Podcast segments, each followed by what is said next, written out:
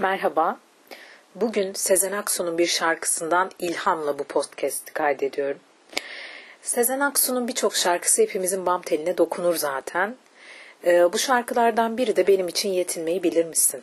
Bilmem sizler sever misiniz? Belki bu kaydı dinledikten sonra açıp o şarkıyı tekrar dinleme ihtiyacı duyarsınız. Kim bilir. Sezen Aksu diyor ya, yetinmeyi bilir misin sana verdiği kadarıyla hayatın? Hoş bilsen de bilmesen de yara bere içinde bu yollardan geçeceksin. Ee, bu sözü dinlerken aklıma şunlar geldi. Acaba yetinmek kavramıyla kabul etmek kavramını sorgularken buldum zihnimde, karşılaştırırken, kıyaslarken. Yetinmenin tanımına baktım. TDK diyor ki bir şeyi kendisi için yeter bulmak, daha çoğuna gerek görmemek, daha çoğunu istememek ve kanaat etmek. Aslında yetinmek daha çoğunu istememek demek midir? Bir de bunun üstüne düşünürken buldum kendimi. Aslında yetindiğinde daha çoğunu istemene rağmen onunla kalabilmek ve onu kabul etmek söz konusudur sanki. Ne dersiniz? Bende yarattığı çağrışım bu aslında. Ve yetinme hali daha çoğunu istemekten vazgeçmeyi getirmez. Sadece onunla kalabilmeye kendini açmayı getirir sanki. Benim hissettiğim bu en azından. Yani hayatın bize sunduğu birçok şey var. Bazılarında gönlümüz olur, mutlu oluruz. Bazılarındaysa bir huzursuzluk, öfke ya da isyan hissederiz. Daha farklı olmasını dilediğimizi fark ederiz. Elimizdekinin bize yetmediğini, onunla beklentimizin uyuşmadığını farkına varırız. Yetinmek dediğimiz noktadaysa peki der, onunla yola devam etmeye gönüllü oluruz. Yani burada duyulan istekle davranış arasında bir fark olduğunu düşünüyorum. Çünkü daha fazlasını istemekten vazgeçmek demek aslında hmm, oradaki kelime daha yetinme olurdu gibi gelmiyor bana. Doğru kelimeyi de bulamıyorum işin doğrusu ama buradaki mesele biraz galiba ona razı olmak, ona kendini açmaktan geçiyor. Peki hayatın bize sundukları bazen yetmeyebilir. O zamanlarda tutumumuz ne oluyor? Genelde mücadeleye itiyoruz değil mi kendimizi? Keşke böyle olmasınlar, olmasaydılar başlıyor.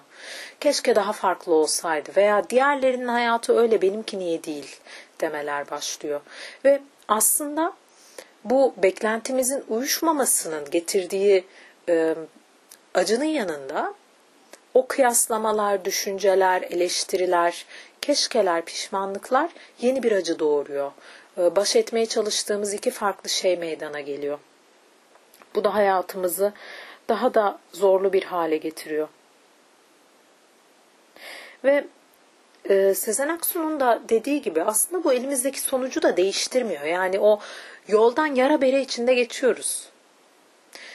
E, fark eden şu olabiliyor belki o mücadelenin içine kendimizi attığımızda, hayır bunu kabul etmiyorum, bunu reddediyorum dediğimizde, yetinmeyi tercih etmediğimizde,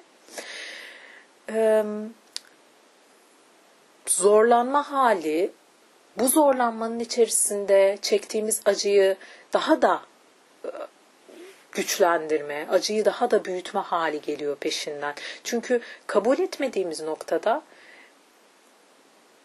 var olan durumla savaşma, ona esnetmeye çalışma, reddetme, kabul etmeme, o e, aslında pişmanlıklara veya farklı olmasını dilediğimiz şeylere düşünce olarak odaklanma söz konusu oluyor.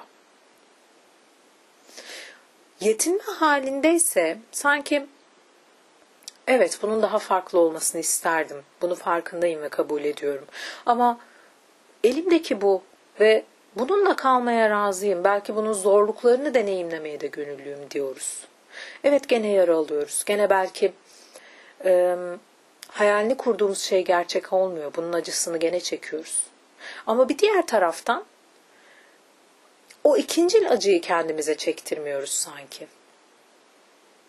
Yani yetinme hali bana kalırsa daha farklı olanı istememek değil. Belki bir dil bilimci bu kaydı dinlerse bambaşka yorumlar da getirebilir ama yetinmek sanki farklı olanı istememek değil. Tavır olarak onu kabul etmek, ona kendini açmaktan geçiyor.